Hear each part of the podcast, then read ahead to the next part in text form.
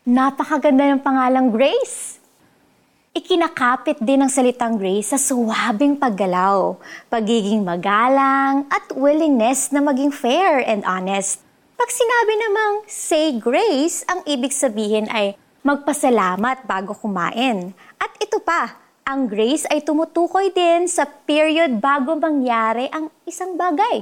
Kaya kapag sinabing may isang buwan kang grace period, para magbayad ng utang, aba, magsaya ka dahil binigyan ka ng palugid ng walang penalty.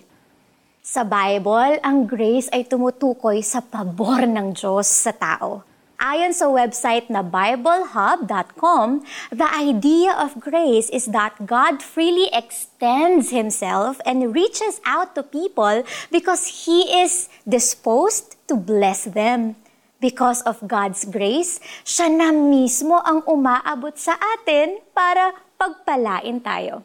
Kaya nga, isinalin ang salitang grace sa Tagalog na biyaya, kagandahang loob o kabutihan.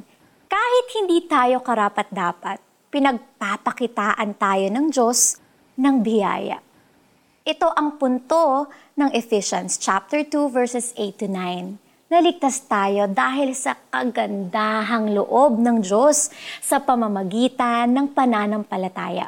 Maling isipin na maliligtas tayo sa kaparusahan at pagkakaalipin sa kasalanan sa pamamagitan ng pagiging mabuti, pagsasagawa ng ritual, pagsunod sa kautusan, o pagsali sa isang religious group. Ang lahat ng ito ay hindi sapat. Kapos, hindi katanggap-tanggap sa Diyos kahit na gaano pa tayo kasigasig sa paggawa nito.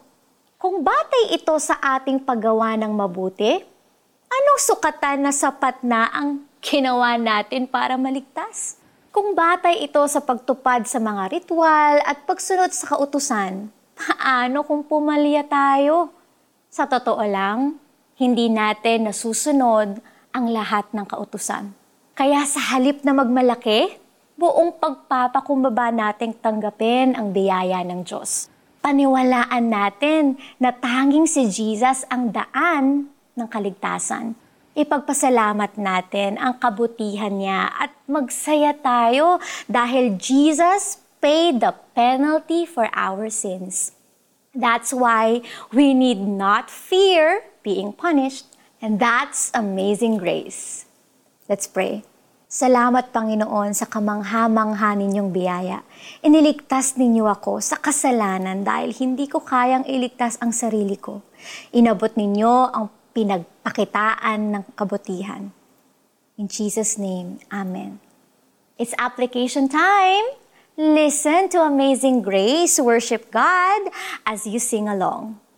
Sapagkat dahil sa kagandahang loob ng Diyos, kayo ay naligtas sa pamamagitan ng pananampalataya.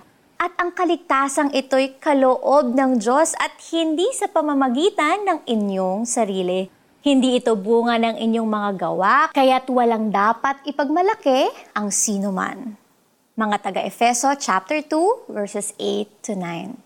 Here's Jamie Santiago Manuel saying God bless everyone.